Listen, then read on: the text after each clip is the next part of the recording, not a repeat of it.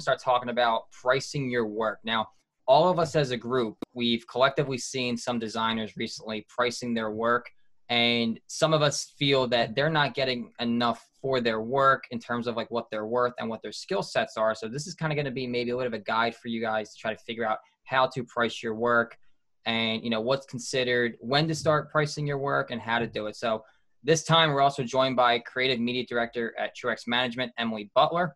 So she's going to offer some of the.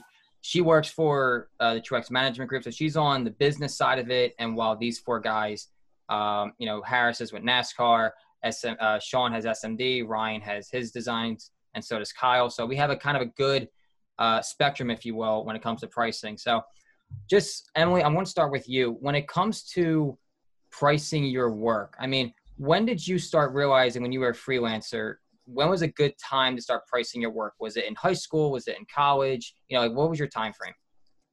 So i actually started pricing my work after my first internship in college and for me that was as a freshman um, so it just kind of depends. When you get your first outside experience i think is the right time. Of course in order to start pricing your work you do have to you know get that experience but I think it's good once you have that experience, once you've had a client, whether it was family, friends, um, maybe you've had a mentorship. I think that's a really good time to start. And, you know, it just kind of shows once you're building your resume, I think once you have something to put down on that resume, that says that you're creditable, that says that you're learning. Um, so definitely as a freshman, sophomore in college. I mean, I, I was going to say, you know, um, there's some people in this in the industry that, that haven't gone to college or, or aren't going to go to college. You know, they might they might be self-taught. They might be, you know, they might have picked up a copy of Photoshop when they were 13 because the way computers have advanced since you know even her and I were in college. These these kids can jump on and learn this stuff super mm-hmm. quick.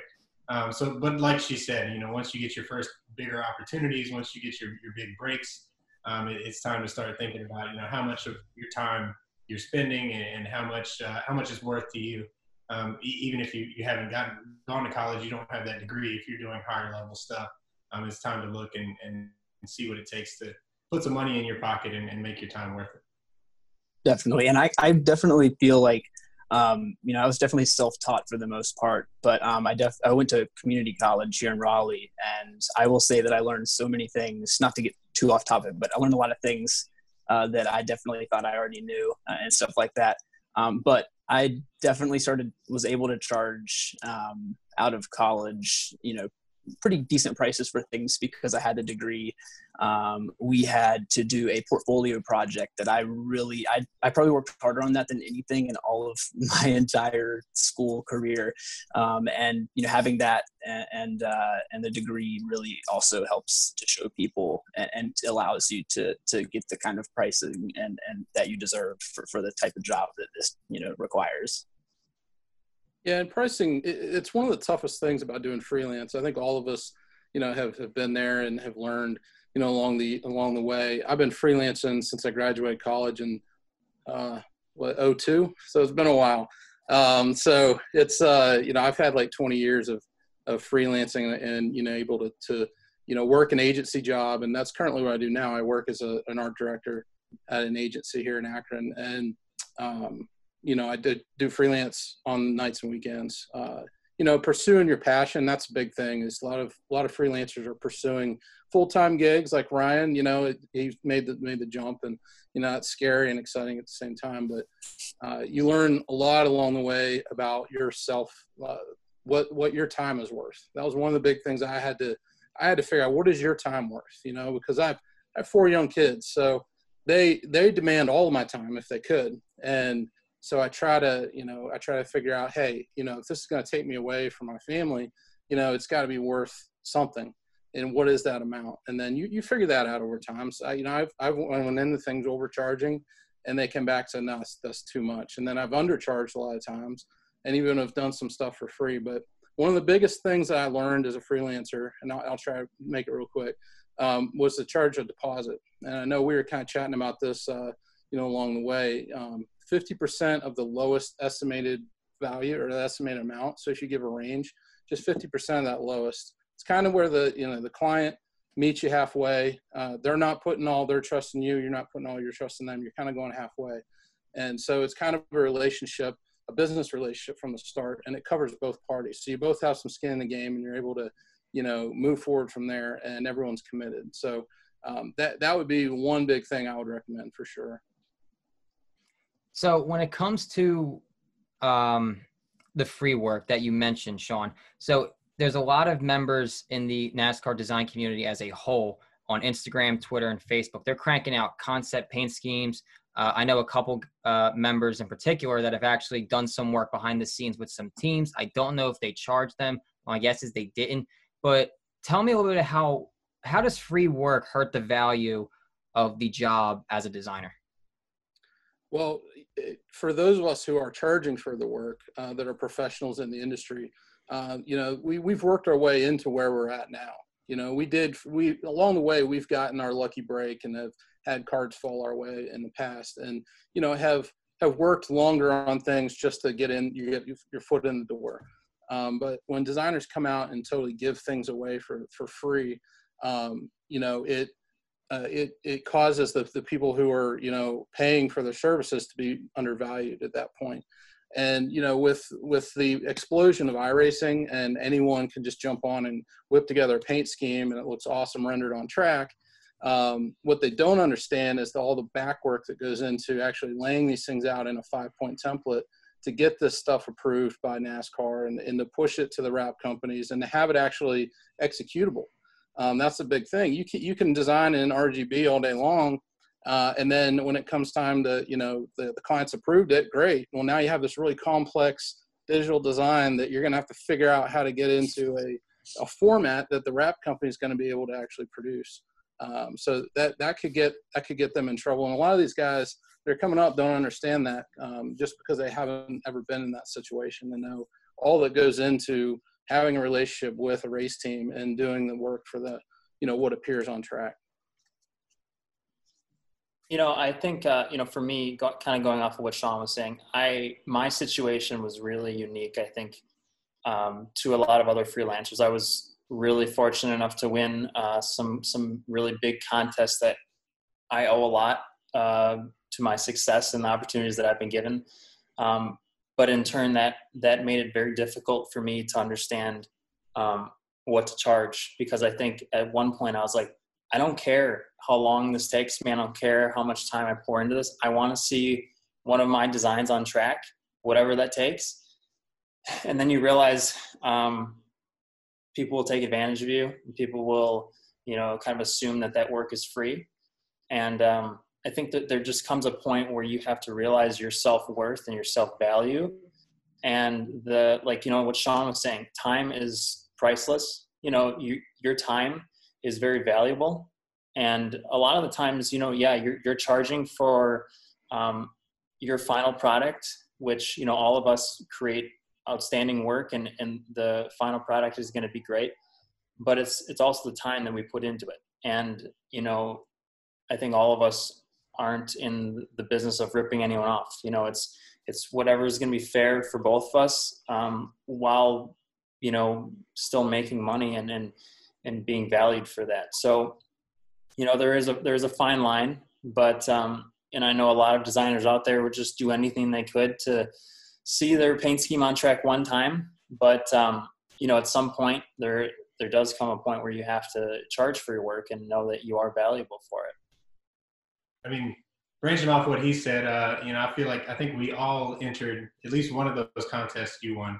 Uh, I, uh, after after the most recent contest I participated in, I'm uh, extremely against contests with designers. Uh, most contests, you, know, you, you, retweet, you do something like that, and it's no work. You know, you do you, you tag somebody, you retweet, you know, and you might win a T-shirt. Well, yeah. the design contest, the company is essentially taking advantage of a bunch of young, naive designers that I have been quite a few times.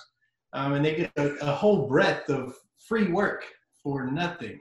And they whittle it down. And at the end of the day, I feel like it, it whittles down our importance and our um, reputations a little bit. Not not that not that we entered, but as graphic designers as a whole, it kind of devalues some of our some of the work that goes into it, some of the time that it takes. Because I know as excited as I was for all those contests, I went in and went all out. I mean, I illustrated an entire hot dog out of a car, and uh, I got which looked great. It did. and you know the winner and it didn't look like they had spent quite as much time as I had, and I ended up you know sitting there with an empty hot dog in my hand. And, uh, no meat in the bun for me, Wow. but The DW reference or what? Gonna cut Nice. that one out. Right. Design young designers should be wary of contests. Contests are a way to make huge breaks, like Kyle has has just rocketed off of the platform that they've given him. And honestly, I lost hands down to him in in the nationwide contest. He was his was far and above mine. Um, but uh, it's you know it's it's a it's a weird balance there because those things you know other companies see those things and they're like oh well we can get you know 400 free paint schemes and see what sticks and um, it, it's it's a weird line. It's a weird rope to, to toe. Um, but on top of that you know just like looking at, at the opportunities looking at, at what it might mean to you.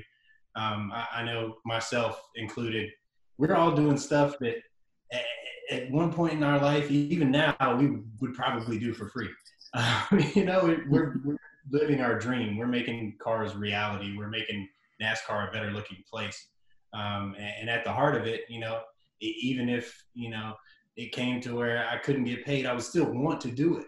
But having a life, having things to pay for, having bills, having priorities, um, it, you really have to take those into account. Like, you know, is the time worth it? And like you said, with your with your four kids, you got to make sure it's worth it for you. Yeah, I think so. This is something that he and I talk about a ton. Is you know he'll be sitting there knocking out this beautiful, like you said, hot dog car, and I mean the whole time I was like, you should have mustard, you should have this, because me as a as a creative, also I'm always like, you should do this, you should do that. Hey, you forgot that. Um, so it's a lot of fun to go back and forth, but I think with the whole contest thing, it's really hard because companies see it as a way to not necessarily take advantage of designers, but I mean, essentially that's what they're doing. And young designers, it's really, it's really, I guess, awesome to see it and you want to support it and you want to do it. And it's so hard to say no. But at the same time, you can't make a living off of that. And that's really hard. And that's something that he and I have talked about. I mean, his whole idol was Sam Bass, and Sam did so many beautiful things, but I, I guarantee he should have been so much more recognized. And I always tell Ryan, it's, I always, oh, I just read Ryan on the screen. Whoa. Whoa. Whoa. Cut that, cut that. anyway, but it's definitely hard to tell Harris that, you know, don't overdo it, don't spend so much time on it because you're really spending all the time where you could be making money. And yeah, It's tough. extremely hard to balance that passion with that. Hey, you need money in your wallet. Well, and I think all of And, us here, uh, you know, to Emily's point there, I- I've been told that by my fiance, hey, don't spend so much time on that. It's almost impossible if, because all of us take so much pride in our work, whether it's free or it's for a million dollars, I'm going to put as much effort into it as, as I can. I think, and that's the biggest thing. And I think the last thing about the contest thing is, and I agree with, um, you know, looking back, yeah, th- those are, those are times that I spent countless hours that I could have been getting paid, but I chose to take the route where, you know, I'm from Wisconsin. There, there was no chance of me working for NASCAR. That's just never been in the cards for me. It's not realistic. Um, I, I turned, I took this opportunity to try to make a name for myself or these opportunities and, and it worked. I think, um, you know, I'm, I'm super lucky for that. Um, you know, but then there comes a time when you have to say, okay, you know, like people know who I am, uh, people know what my work is, and now it's time to, you know, kind of make a, a little bit of a living off this and, and make some money. And, um, you know, that that's a tough time because you, you want to do everything for free and you want to be able to please every one of your clients. And, um, you know, those, there's going to be those tough conversations where you're saying, Hey, I'm going to need a little more money or, or, you know, have to up my rates or whatever it is. So again, it goes back to just really understanding your value and what you bring to the table and um, you know just just knowing that everyone is is worth um, the the money and the time that you put in definitely and like it's been said a, a, bunch of times, but it's obviously time consuming and meticulous. And, uh, you know, it'd be impossible to make a living doing design work if everybody expected free work and stuff. And, and even going past free work, just doing really cheap work, uh, there are a lot of instances where if you do the math, you might not even make close to minimum wage. Uh, you know, when you when you t- when you factor in how much time you might have spent versus what you uh, um, what you uh, charge. Um, but it's like you know you uh, you just you can't make a living that way ever, and uh, you really just have to uh, make people understand the the type of value that uh, and, and time that goes into designing like that. I think that you know to touch on all you guys' points about uh, contests, you know, like I got, you know, I I've really I've got some great coverage from entering a few contests. You know, Kyle and uh, you know Harris. I think we're all we were all in that same nationwide contest. It was great exposure for all of us, and uh, you know it, it, opened a lot of different doors. Um, not only for for Kyle who won won the whole thing and his car looked great, um, but you know just to the efforts uh, you know through that you know it opened a lot of different doors uh, design wise. And you know, my first start actually, or my first connection with Front Row was through uh, helmet design for David Ragan. That's how I, that's essentially how I, I got the connection there uh, through Front Row. It was years ago. I designed a helmet, and that has been a valuable, that has been a very, very valuable contest that I entered because that opened the door for my relationship with Freight Auctions through that connection. And Freight Auctions, you know, I do a lot of stuff through Freight Auctions now, and they're one of my biggest clients. So um, that I, I, attribute all that to you know entering that contest, and it's as simple as that. You know, if you want to get into the industry, you need to build connections. That's the biggest thing is, is building relationships, building connections, getting your work out there, and really promoting yourself. Um, and I wanted to touch on you know just real quick the the sites like 99 Designs. You can go there if you're looking for a logo and get you know 15 to 25 to 30 different logos to choose from and it's super cheap uh, versus hiring a professional designer uh, in the field to actually create it for you and work directly with them um, if you're looking for just a great looking logo and you don't really care and you just want to select one of 30 then that's fine but if you want a relationship with you know someone you can go to and say here's here's what my company is and you know uh, here's what i'm looking to do and and and designer will craft that for that company specifically. A lot of the designs that are out there look great, but they don't match their, the company or they're, they're not a good fit. Um, so that that aspect has kind of cheapened our field a little bit because people are in that mindset that they can go out and get. Well, why would I pay X amount of dollars to get this custom design logo from you when I can go out to 99 Designs and get it for, you know, really cheap, like under 100 bucks? And and if that's your mentality, I always say, well, then you know, 99 designs is definitely the route you should take. Because if, if you're coming to me with that then you've already kind of made your mind up. You know not to sound like a jerk but that's that that's going to be the route that's going to please them the most because they're looking at it from a bottom dollar and not a end product standpoint. Exactly.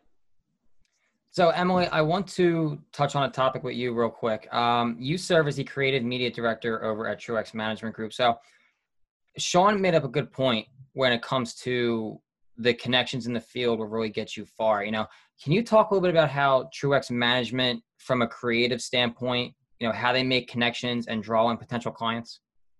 Yeah, absolutely. Um, well, first thing, I mean, we always try to have a real good personal relationship with everyone. I mean, whether it's you go and get coffee with them, on a quick little DM on a social media platform, on LinkedIn.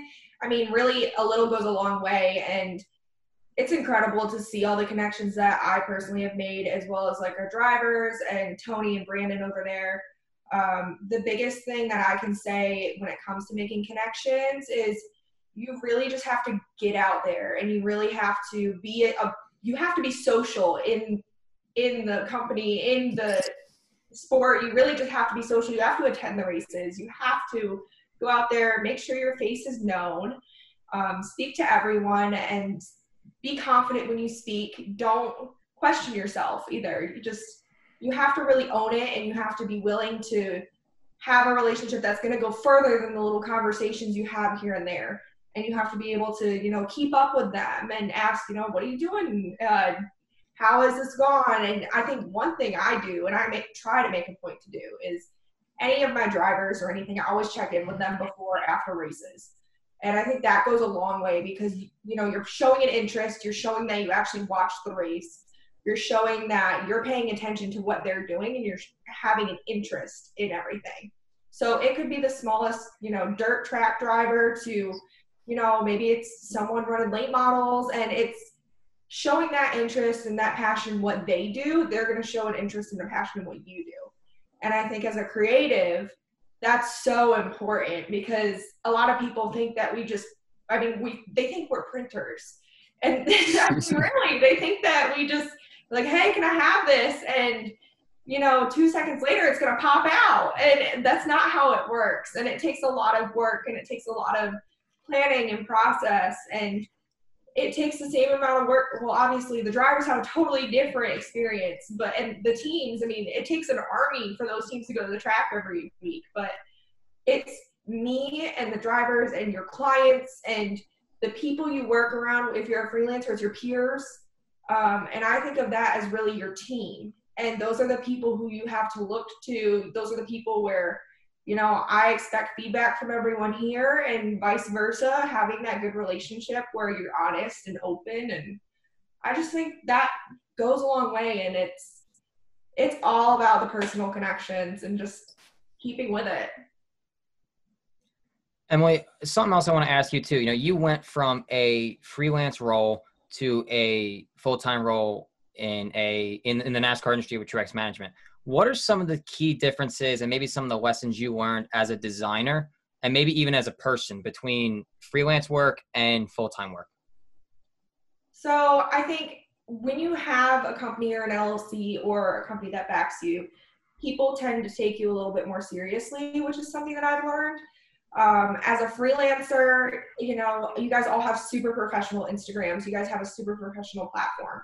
But something i've learned is you know, you really have to just, it's so tough being a freelancer because you're making connections, but when you have the company behind you, there's also that.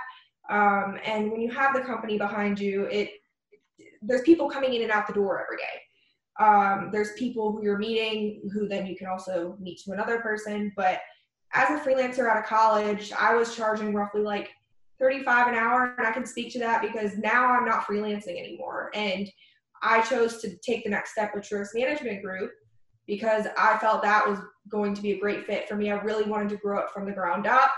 And I've been super fortunate to have had that opportunity. But once you have those connections and you're able to go further, and the more connections in the bigger portfolio, it's all about the portfolio and what you have like behind you and what you've worked on and I hate to say it, but the names, the names are part of the game. And you really have to know how to play the game and you have to know how to play the connections. And, you know, like I worked on Florida Georgia Line for about three months and I still bring it up when I speak to people because that's a name everyone knows.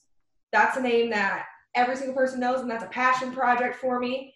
And it's something that, you know, if you've worked on like a Dale Earnhardt Jr. or something, bring it up. There is no shame no shame at all because you know what people know that and they can relate to it. Everyone has a good dale earnhardt jr story. Everyone has a good dale, dale senior story.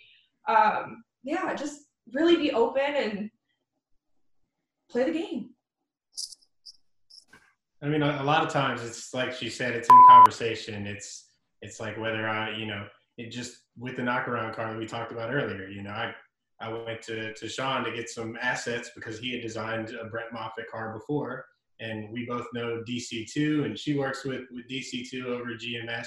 So like, it, all of us somehow, in some way, in this industry, it's it's you know that whole six degrees of separation thing. So you know, meeting a new client, telling them where you've been, what you've done, who you've worked with, they might have worked with them too. Mm-hmm. Then you mm-hmm. have common ground, and then that ball just keeps rolling.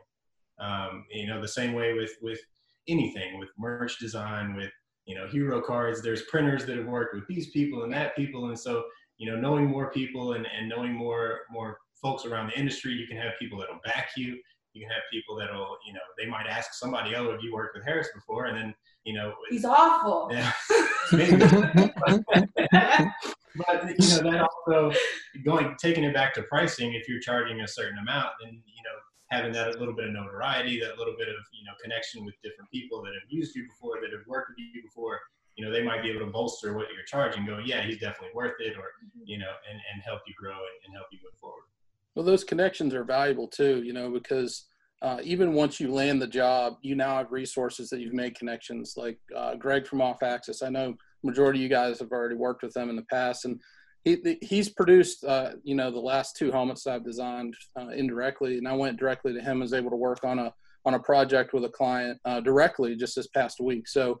Uh, you know that connection there is valuable for for my business outside of just what I was doing there because he knows who I am. I know that he paints awesome helmets, and you know I can work directly with him and get the job done. The client's going to be happy with it. So it's better for business when you have all these connections. Once you even have the business. So the next thing I kind of want to jump in on a little bit is, um, you know, what good pricing points for when you want to start charging for your work. So I know some designers will kind of bring up a deposit up front. So let's throw out a number like $500, for example. You put a number up front, you get a deposit down on a potential uh, client for their work, and then you pay per, and then the uh, the client can pay per hour. So Harris, I want to start with you, and then we'll kind of go around the horn a little bit. You know, from a designer's perspective, what would you say is probably the best way to charge your work? Either more per hour or getting a deposit up front and then charging less per hour? I would say, first off, just having knowledge of a ballpark figure of how long it's going to take you to do something. Um, you know, we, we've been doing this for, for years or however long you've been doing it. You, you have a pretty good idea of how long it's going to take you to make a paint scheme or make a t-shirt design or illustrate a car. Um, so if someone comes to you for one of those things, start with that. Um, say someone comes to me for a truck like this. I can say, you know, that'll probably take me, you know, four to six hours. And then I look at how much time that is and how much it's going to be worth. And I'll, I'll typically, you know, throw in what my hourly rate is. It's going to be four to six hours at this rate. So you're looking at a ballpark of blank. Math. Um, and so you're, you're throwing the math at them. You're telling them what they get. You're like, hey, I'm going to do this. It's going to take this amount of time for this amount of money. Does that work within your budget? Um, and it's it's it differs from project to project. It might be something super intricate. It might be a front and a back with three cars on it or whatever. So you kind of know if it takes you you know four to six hours to do one car. If you got to do three cars on the shirt and then do things around it, you can you can add it up from there and, and kind of lay it all out in front of the client. Um, and that's kind of how I price it. And I mean, I used to be terrible at pricing, and she whipped me into shape. Um, she's she's the money brains out of this situation. I I can go off in la la land and create something crazy, but when it comes to numbers, I just deal with them on cars. Like I put the numbers on the cars. I don't anything else is, is beyond me. But um, she, she kind of whipped me into shape and taught me that little like, okay, if you did this for this amount of money, how many hours did it take you? Divide that. You didn't make anything. I know. Mhm. I think it was Ryan that was talking earlier. Like you can look at something and charge for it and think you're getting good money, but if you divide with the time you put into it, you didn't even make minimum wage. Um, so looking at that and looking at, you know, if you spend eight hours on something, that's an entire workday. Whether you pieced it up, you know, uh, over a couple of nights, you worked an entire workday. And if you're getting paid, you know, less than what a, a workday for you would be worth, you need to to look at, you know, what you're charging and how long it's taking and kind of reevaluate from there. and there's like uh, and there's some ways you can do things uh, and and you know you kind of do have to uh, learn this along the way um, depending on what you do if it's like a niche thing like with the you know, with the designing with the paint schemes you know we kind of have a good idea of how long something like that might take. We do get kind of uh you, you might get that crazy uh, request here and there that you really don't know um, but you just kind of have to do your best with, with it. But um, some sometimes you know you can either charge by the hour that works good for some people and you can even charge like a set price for some things if it's if it's something you know you know it takes you know four to six hours like like harris was saying um, but you can also like mention some things like you know you might offer a couple free revisions or like one free revision and if it goes past that then you can you know decide to start charging by the hour or something like that just always make sure that you know your time is is, is getting accounted for um, and things like that. So, it, you know, every job is different. Like Harris said, uh, you kind of have to be creative, but, um, you know, you just kind of see what works best for you, what, what, what you feel is to, you know, make your time paid for and everything. Definitely agree with the, the revisions thing because sometimes they can just keep coming back. And that's one of the downfalls of, of, a, of a flat rate. Um, because, you know, I have had clients before that just come back and come back and come back and you, you didn't write that in, the beginning you didn't give them a heads up, so they took that flat rate and ran. Yeah. Um, I think um, so. I used to do like one revision, um, and I learned very quickly that wasn't enough. I started with one revision, and you know, in different industries, it's different. Like wedding invitations, when I used to do wedding invitations probably three years ago, oh my gosh, I better put in like five revisions for that. Oh, yeah. We got bride villas. So, but, stay away from that. Bridezillas are Yeah, real. yeah, exactly. Big no. But glad I'm done with the wedding invites. They were fun while they they could stay back there. But um I found that about two revisions uh, when it comes to NASCAR is pretty good. Um, two revisions for motorsports is usually good. The drivers are usually really good to work with. The teams sometimes are a little bit trickier because everyone has, you know, everything has to be specific. When you're working with a sponsor, I always put in three because the sponsor always has to have their opinion, which I think is important. Their opinion always goes first. It's always for the sponsor. Um, you know, it doesn't. Unfortunately, it doesn't really matter if the driver doesn't love it. I never want to put my guys in a car that they don't love or a truck that they don't love. But if the sponsor loves cute green with like purple accents and a gradient, you know, that's what you got to go with. yeah. Yes. Yeah, it's I, I found that you know I have to tailor uh, you know my pricing uh, to the client um, because people are scared of a of a of an amount that they don't know per hour. You know, that it's just going to take you 40 hours at this rate, or is it going to take you four? You know, and then they're on the hook for you know it's hard to budget because everything's budgeted out. They know how much they want to spend, and it's really you trying to figure out what their budget is uh, and what you can give them within that budget. Uh, so the way I find that out is, you know, I'll I'll offer packages that are, you know, bare bones. I'll, I'll even name it like budget package. You know, when you have the word budget in there, people are like, I'm going to get a deal. And so if that's what they're looking for, they're they're going to gravitate towards that because it's going to be cheaper. But you you go ahead and just put the bare bones of what you you think it's going to take to get that job done for them in there. And and maybe it's one round of revision and one concept, just bare bones. They need something and usually they're in a rush and they just need something they're happy with whatever they're going to go with that and it's going to be good if they're looking for you know one or two concepts then bump it up to another package you know uh, and as you go along as a designer you figure out these you know i need to adjust my packages because i'm spending way more time on this one than i, than I really need to or it's taking me way more time or you know i can i can drop this price down and you know make it more um, attractive to people. Um, I found that that, that approach uh, really helps you gauge where they're at because they'll come back to you and say, all right, let's let's aim for package number two or one or three, and that gives you an idea of where they're at budget wise, and you know, and then you can kind of finesse the pricing and kind of get it worked down from that point. I think it's like it's really interesting to listen to all of you because uh, since I'm a little newer to the game, I kind of uh, found pricing by trial and error at some points there were some times where i would spend so much time on something and realize i literally didn't make anything on it um, so um, for me i i don't really have a set way of doing things i, I it, it's very on a project basis I, I, sometimes do hourly sometimes do flat rate um, a lot of the times the hourly comes in when it's unsure on on how long i think it's going to take or um, I can see that there's going to be a lot of revisions. Um, so it, I don't know. I think it's it's just about being honest with your client.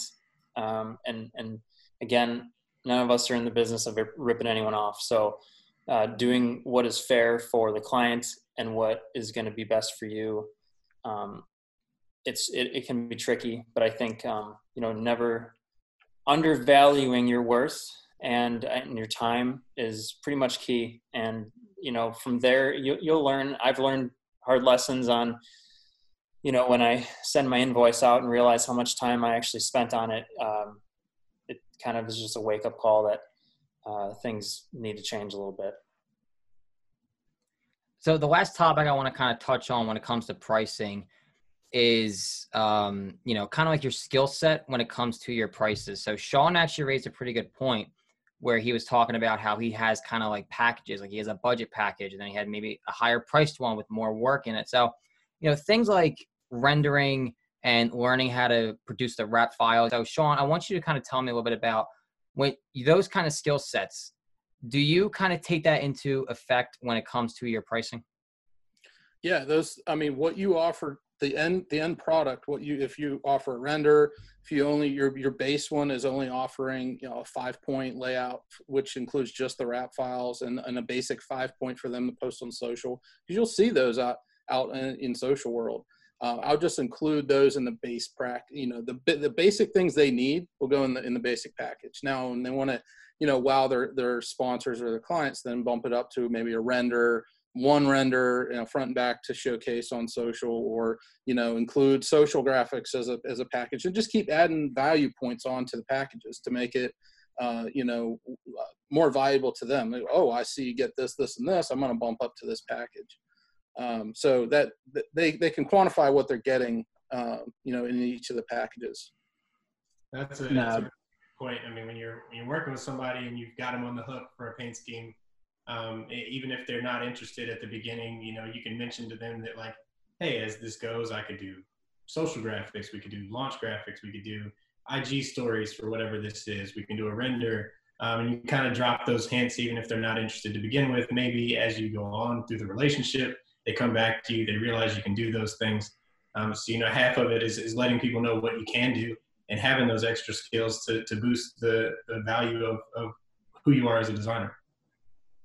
Uh, yeah, pretty much everything that like Harris said there is is is, is spot on, and, and you know when when people can see that you can do the renders they can see that you can obviously design the schemes. And but you know it, it kind of also going off what shawn said when you can do those wrap files and, and when you know sending sending those off uh, turnkey uh, and you know learning adobe illustrator is, is really important i feel like that's one thing a lot of designers should should learn. I wish I would have gotten advice like this when I was a lot younger. Um, but learning Illustrator is key. You know, all wrap files are, are done in Illustrator. Uh, it's vector art. It's not uh, raster art like um, or like uh, Photoshop stuff is.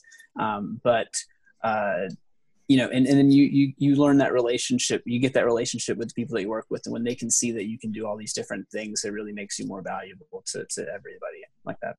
And these wrap companies, they will punch you in the face if you send them an iRacing template. I'm just telling you right now, don't do it.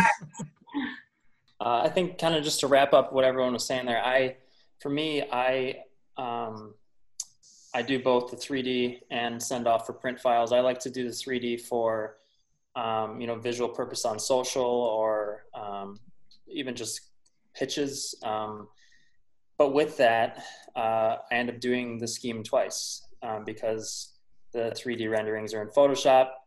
And then uh, if, if the proposal ends up going through, um, I have to end up putting that into Illustrator. And, uh, you know, I think finding a way to work both of those into your final price is huge just because uh, I think you guys can all speak to it. Um, the uh, you know the five point two D uh, Illustrator file; those can be a pain just because you have to find Pantone colors, you have to convert uh, you know some colors possibly from RGB to CMYK and, and Pantone, and it just be, can become um, it can become a lot of time and it can become a lot of work. Um, so finding a way to kind of again I really like Shawn's suggestion of the the packages. You know, you you get um, X, Y, and Z with with each package, and, and um, I think that's one thing that I um, learned along the way, the hard way again, is uh, realizing that when you when you do client pitches or just visual 3D um, renderings, that if that's going to be printed again, you can't send that template to a, a printer. You have to put it in their uh, specific uh, five point and um, everything needs to match up with how it looked in the rendering or vice versa. So it, a lot of time goes into it and you need to charge for every minute of that time. The programs also cost money to to use, so you got to make sure you cover that. Can't forget about that either. Yeah, definitely got to make sure you cover all the bills. Yeah, use the smart objects. Use those. and go with Smart Illustrator. Use the smart objects. Like that is the designer's best friend. Definitely. Funny thing, funny thing for me about Illustrator, the reason that I used Illustrator so much in college, my first print project in college, I used a low res JPEG for one of the images in my first print spread ever. And my professor um, just like pulled me aside after class and was like, if you ever use Photoshop on a print project in this class again, I'm giving you an F. so for the rest of my time, I had classes within the rest of my college. I never used anything but Illustrator for any of his projects from then on out. And I was forced to use Illustrator, forced to learn Illustrator. So I'm very thankful for that. But ooh, I got roasted that first one when it came out all pixelated. It was pretty bad. What was the project? It, it was like it was a magazine layout, and it was about it was some article of, from PJ Rourke about money or something. And um, I used I, I did like a little motif on the Drake So Far Gone cover with the little kid grabbing the dollars. And like I did Classic. put my own spin on it, but what I started with was a low res JPEG to like draw over in Photoshop. And yeah, he he I got I got roasted. I didn't know how to, I didn't know at the time how to vector it, like how to redraw it in vector. And after that I really quickly learned how to do vector art. Learn the difference between raster and vector as the very first thing you do. Learn the mm-hmm. difference between CMYK, RGB, Pantone. Learn which Pantone set is the right one. Learn, I mean, those are the basics that, I mean, I guess maybe I- I went to a tech school, so Same. that was a big focus for me. And talking to him, who he went to a very like, Art. Oh, Oh, no! Ryan. We got lost. I You hit made, my, you uh, made the man pass cord. out when you're talking about Pantone cars. Look at that. It's a lot, man. It's a lot. To, it's a lot. Oh gosh, but really, like that's the basics. And do I mean take some tutorials? Uh, Lynda.com is great for tutorials. Uh, all everyone, if you haven't gone to college for those things and you don't know what a raster or a vector is, if you don't know what the difference between CMYK, RGB, those are so important, especially when you're working with people like Dick over at GMS. He does such a good job of putting the wraps in the car and making them look the exact same as your vendor. And again, those relationships, they come back in because he is phenomenal. And I mean, I can't say enough about some of the people who put the wraps on the cars and, you know, don't necessarily do a great job, but the people that are there watching over and making sure that our designs actually turn out how they're supposed to. And yeah, Yes. shout out to Dick, also known as DC2. He knows design, he knows wrapping, he knows social media. Like the guy is, is gold. When I sent him the knockaround car, it was just a breeze. There was he knew my language, I knew his language. Language we were able to talk back and forth, and the car came out flawless. Um, but, but speaking of that, learn how those 3D cars work. Learn how and why the the five point is a five point. Um, Joe Gibbs Racing puts up a ton of videos of how they wrap their cars. Um, even if you can't get to see one in person somewhere with whoever you're designing with, check those out. See how the vinyl lays. See how it goes around the corners, because that'll help you design things and help help you stay away from certain areas that end up being very complicated and, and won't make your final product as good as it should be. And uh, you know, going off of what Emily was saying there, with you know, look at tutorials or, or um, videos. At the same time, uh, the NASCAR, like I've noticed, like the design community, uh, with you know people like like us or um, any other designers on Instagram or Twitter or on the on the Discord server or whatever it is. There are so many people that are willing to help. I have sent messages to people so many times on hey i saw you did this uh, how did you do that and a lot of times uh, guys are going to help out guys are going to push you in the right direction guys are going to you know give you uh, some advice on, on how to do things. And and i think i can probably speak for all of us. If if there's a designer out there listening right now like if you shoot us a message you know we, we're more than happy to help. And we're more than happy to you know lead you in the right direction because i think we've all done it to someone else. And you know I think uh, the design community is is really um, one that's very welcoming and helpful, and we all want to see each other succeed. We all want to see, um, you know, each other's uh, work out there. Um, we're all rooting for each other. So I think the design community is a huge asset for any any designer, any skill, um, any skill set. So that is um, just a huge, huge resource that I recommend any designer use.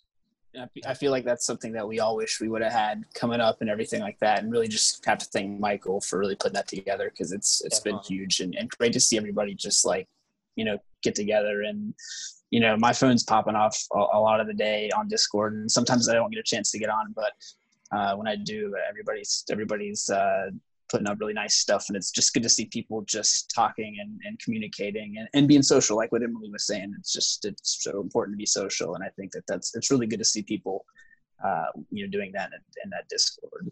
Yeah. Like well it's good that it's working it's, it's great that it's working. For sure. Great. And also like that's a good talent pool. For some of us in the industry that is a great talent pool for us. And that is such a resource for me as i'm looking you know, just looking at other talent, you know, seeing who's out there. I know someday I might need some help, not sure when, but that is, Michael, thank you. You made it really hard though, because there's a lot of them. Um, so not sure what I'm going to do. Emily had brought up a good point when it comes to wrapping the car. Um, you know, when we're trying to figure out an episode, you know, we're texting each other all the time, you know, trying to figure out ideas and whatnot. And one of you, forgive me, I can't remember who, mentioned that working with the wrappers is very important. And especially when it comes to like complex designs to make sure everything lines up. So, Harris, with the knockaround car, you designed it in a way with the large color spots. And, you know, Kyle has a love for very complex design. So, but between you two and Shawn and Ryan and Emily can jump in when they want.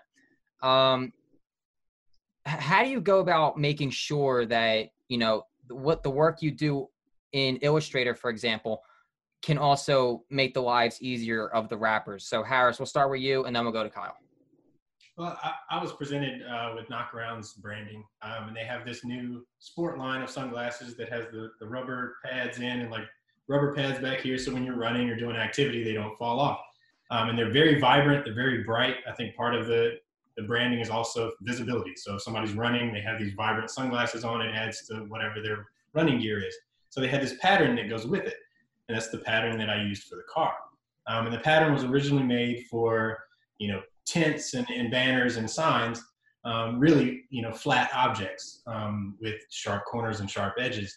Um, so taking that and adapting it to the car was, was pretty difficult, but knowing around the back of the Xfinity car, kind of where those large swashes of color can come back around the rear window and go over, you know, where the A pillar is around to the hood. Um, I kept the big spot of yellow on the hood so that when it's going around that front bumper, it's going over where the A pillar is. That was an easy connection for the wrappers to make with the big sheet of side vinyl, the big sheet of hood vinyl, um, and then doing them predominantly red on the rear. That allowed the rear bumper to pretty much be all one color and allowed the rear deck lid and just over the haunches and the C pillar to be one color. So those two big trans transformative areas of the car were large swashes of color, and I kept all the intricacies down the side. Um, and once those corners had turned, um, so the car was a complete wrap, and as you walked around it, all the lines connected. But I used bigger swashes of color and bolder lines to make it look more intricate than it actually was. I uh, I give I give him props for for that design. That was uh that was pretty uh, clever. Everything just pretty seamless.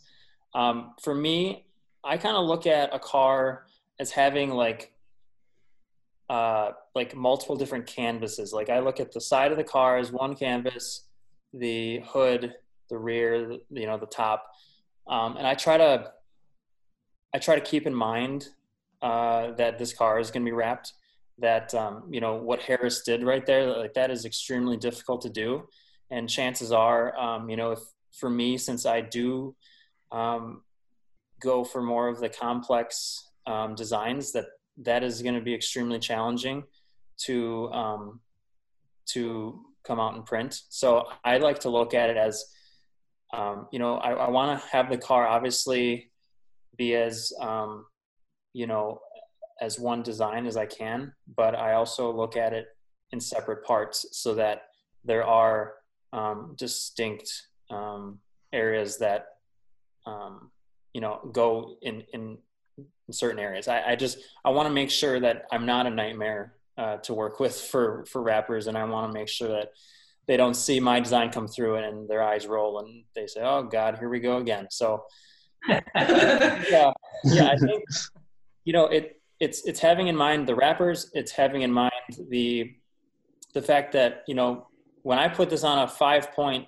uh, template, like I need to figure out how I'm going to do that too. So um, there's a lot that goes into it, but I think um, for me, I look at a car in pieces and I look at it um, also within mind the the fact that someone needs to wrap this, and I don't want to completely ruin their day by uh, you know, giving them total headaches on on where things go. And uh, also to kind of go a little um, to go off of that is is of course learning like where where parts and wraps uh, you know come together on the car, but um, also it, it's really important just to really learn the body lines of the car that you're working with because obviously you can you know learn where where certain parts will match up, but also designing around those body lines or through those body lines or you know and everything can really add another just aspect to to your car design. Uh, it just looks sometimes they look a lot more natural and and uh, but you do have to you know sometimes you do have to worry that uh, you know things might look cool on a five point uh, layout um, but sometimes they don't account for some of the body lines that are there and you always just have to realize you just want to make sure that you're not going like over them in like a, a wrong direction or something because that can really throw throw things off big time uh, for the finished product and for the for the wrappers too even. Definitely. Yeah for those those quadrants that that you guys were just talking about you know it's key you know. I i let i it's tough because you got to work within the the parameters of the car and not make it too difficult for the wrap guys like kyle said that they're going to hate you constantly if you create this monstrous paint scheme that they're going to have to figure out how to wrap and make look good. Um, but having that having that knowledge of you know where those seams are, like Harris Harris said and Ryan said, um, you know that, that you can make a really nice paint scheme and and work those factors into it to make it easier for you and for the wrap guys, and ultimately have the car come out how it how you rendered it and how you have it on your five point because that that's key for me. I I always say go back. What's it say? What's it have on the render? That's how it needs to look. Um, you know, that's what the sponsors approve. That's what NASCAR's approved That's that's what it needs to be. Um, and also having the relationship with the, the the guys in the shop that are doing the doing the, the installs. Not all of us know who's doing it, or, or we sometimes we don't see the car until it pops up out, you know, off the hauler uh, when it's being unloaded. Now that's the first time we're seeing it too sometimes. But um, for example, the Corvette parts car last year um, at Darlington, uh, the Crunch Throwback um, I had I had a good relationship with the installer who was installing that unit. Um, they received the print files from the print vendor who um, they had print the uh, the wraps for the car, and he was installing it. And he was doing it. He you know crack a beer, do it late at night, um, you know when no one's in the shop to to bug him. And he would send me photos back and forth saying, "Hey, what do you think about this?"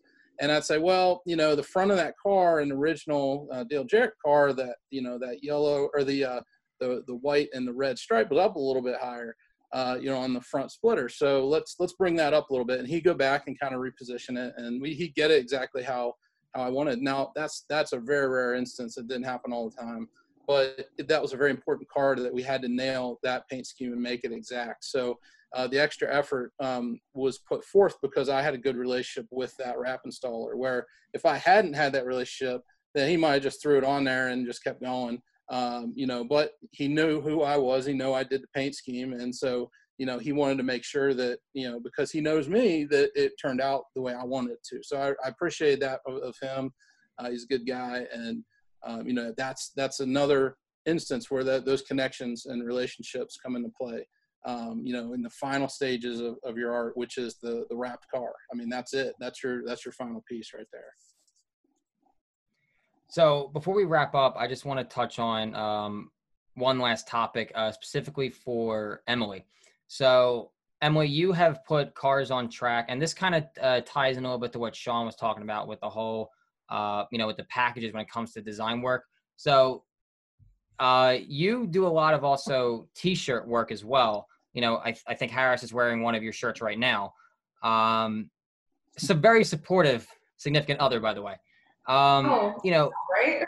The thing I want to ask is when it comes to designing the cars, I mean, specifically with, you know, Ryan Truex, a sponsor, for example, you know, with the t-shirt design, do you guys include that in the TMG, I guess, a sponsor package, or is that more a sponsor or a driver wants it? So it all in all, it depends. If someone comes to you and says, we need to render a car, um, cool. I personally think that it's really important to show them a whole package and show them every single thing you can offer. So I'm a big fan of, you know, the first time I ever put together a pitch deck, I was like, we got to add in like custom earplugs, custom, like, I mean, custom everything. People love their logo slapped on things. It's ridiculous. They're, I mean, who doesn't love that? I mean, Ryan clearly loves his logo slapped on things. There you go. Hey, I'm like Jean-Ralphio. John Ralphio said that in Parks and Rec. Everyone loves their logo. Oh, Shawn's got it too. Kyle's got his hat. yeah. I mean, people love their logo slapped on things, and I think it's really important to show them what you're capable of doing, and you know, bring their brand to the next level, elevate their experience, um, make it so that the fans have something, because ultimately, that's getting their brand out there more. The more people who buy Ryan Truex shirts, you can get yours at shop.marquiracing.com. Um, the more Clever. that you Good one. Hey, thanks. Um, the more that you get their brand out there and to more people, the more people it touch it touches, you know, that is the key to a successful partnership. And that is their goal. That's the reason that they're having their logo on the car. And it comes down to the analytics, the numbers, how many people are viewing it. People love numbers. And if you can provide them with sales, and this is how many people roughly saw your shirt, this is how many people bought it at the track, this is how many people bought it online, people love that kind of stuff and i think that's really important to understand and creating that package deal like shawn talked about that is something that is beautiful. And providing them with the platform to you know get their logo out there more who's going to say no to that? And i think it's just you have to do it as a designer. It gives you the opportunity to get more clients and you know build a better relationship because you're doing more work with them. But it's just so good. It's there's nothing wrong with it. It's that's the way to go, hundred percent. Emily, thank you so much for joining us as always. And thank you all again for always pitching in. And, you know, you guys are really a good inspiration to the design community. Uh, you know, Kyle made a great point earlier. You know, you all enjoy helping each other out. And that means a lot to the young designers. So that's something that I greatly appreciate. So, with that being said, thank you all for listening, and we'll see you guys in the next one.